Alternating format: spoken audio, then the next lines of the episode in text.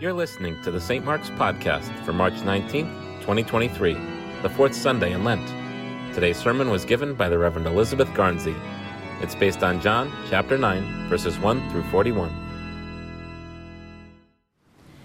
If you watched the Oscars last Sunday, you might have seen that Malala Yousafzai was there. She was co producer of a short documentary that was nominated to win. As you might remember, Malala is the Pakistani peace activist who was shot in the face by the Taliban when she was 15 years old for speaking out against the prohibition for, of education for girls. Two years later, after she recovered, she received a Nobel Peace Prize for her advocacy work. So it was jarring to watch Jimmy Kimmel, the Oscars host, ask her a pointless question about some sold pop, pop culture drama. In what seemed like a clearly unexpected moment, Malala looked not exactly offended, but caught off guard.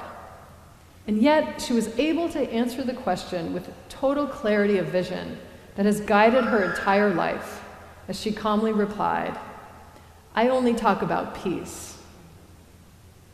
The moment was more awkward for viewers than it was for Malala, it turns out.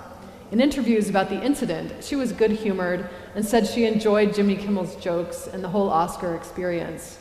And the next day, she calmed the social media frenzy that rose up against Jimmy Kimmel in the aftermath with another serene response on Twitter. She posted, Treat people with kindness.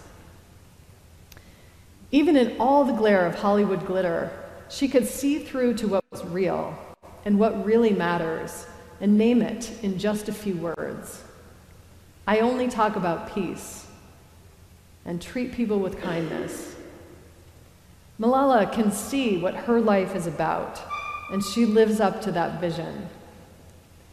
In our gospel from John, Jesus brings sight to the eyes of a man who was born blind. As you may be aware, either from your own study or maybe you listened to our podcast this week, that in the ancient world, illness or disability was thought to be a consequence for sin, either one's own sin or that of one's parents. This belief accounts for why the disciples could ask Jesus so matter of factly, Who sinned, this man or his parents, that he was born blind? So Jesus' answer is more radical than it sounds. He bucks the whole belief system when he tells them that nobody sinned. The man was just born blind plain and simple. But he would use the man's blindness as an opportunity to bear the light of God into the world, at least for those who have the eyes to see. Jesus has a clarity of vision for what his life is about.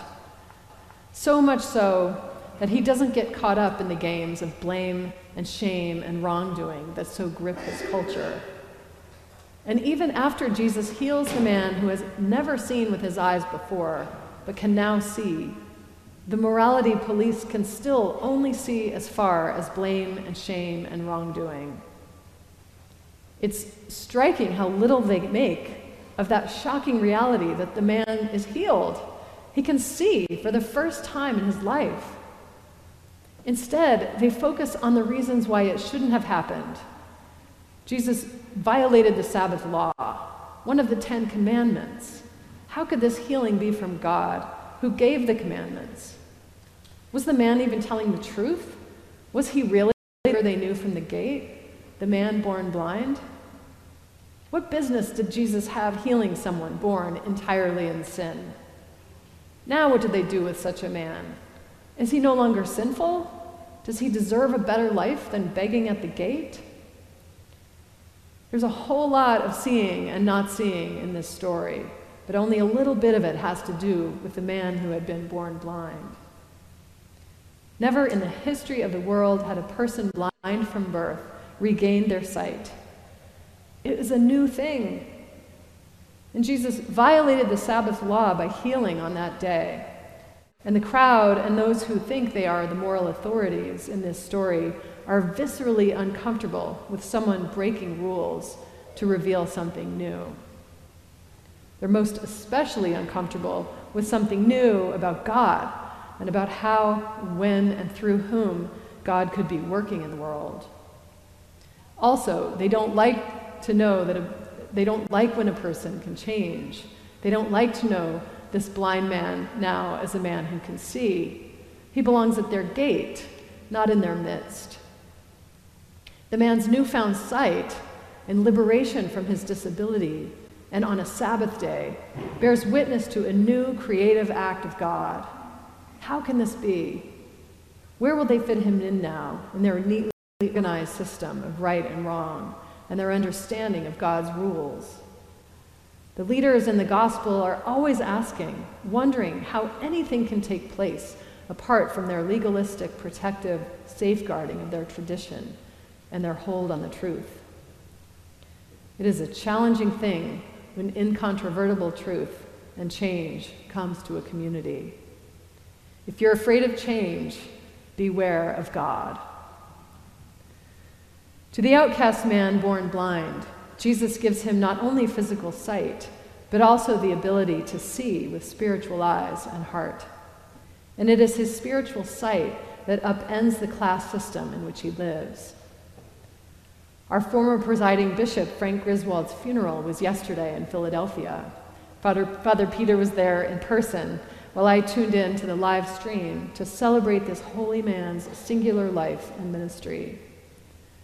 Griswold's obituary in the New York Times last week mentioned that when he was consecrated as presiding bishop at the National Cathedral in 1998, he expressed his desire to be a unifying bishop and to remind the community continually that truth is larger than any one perspective.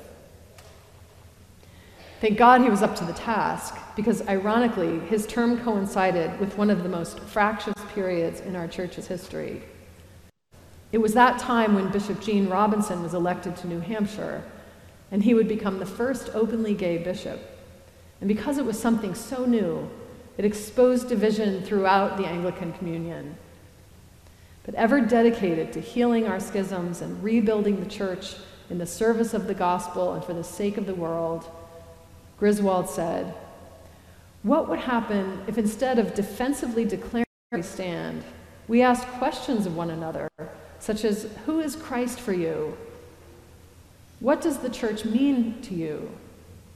How have you been challenged to read the gospel? He said, Are we afraid that if we ask such questions, we might have to modify our position? Are we afraid we might have to make room for the ambiguity and paradox of another person's truth?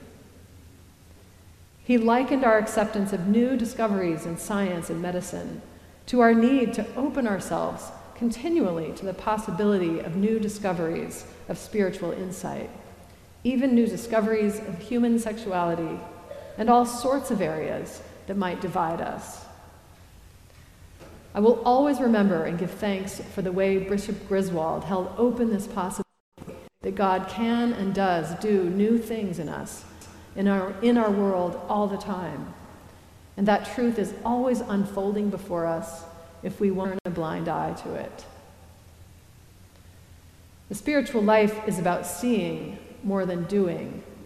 Spiritual life is a relationship with God before it is a set of rules and rituals. This is what our lives are about. We are alive to be in a relationship with God. That is the clarity of vision we too often cannot see. Rituals and rules can and do help us and give our lives rhythm and structure. But true meaning is in the relationship with God and with one another that grows when the light of the world illumines our inner lives and gives us spiritual eyes to see where we've been blind and helps us to see what is gold and not just glitter. Last week, when Jesus met the woman at the well, he saw right into her heart, right into her life. And it was living water he offered her, not a bucket of water in her face, as he illuminated her whole life for her. He gave her communion before conversion. And here again, when the man with blindness is made to see, he's driven out of his community. And Jesus goes to find him and extends communion to him, not conversion. For the Pharisees, the light of God in this moment is blinding. They can only see things the way they've always seen them. Jesus could see them but they couldn't see Jesus. Likewise, the man with blindness couldn't see Jesus, but when Jesus saw him, the man could hear Jesus' voice and he responded. He was found by Jesus and his life was changed. Sometimes we may not even know we have blind spots or know where they are. Often they need to be shown to us by others. In many ways, we may have been blind from birth or for as long as we can remember. But even in our blindness, we are seen by Jesus who calls to us and longs to open our eyes and to be the light in our world and to commune with us. And in communing with Him, we will begin to have that clarity to see that this relationship with God is what our lives are all about.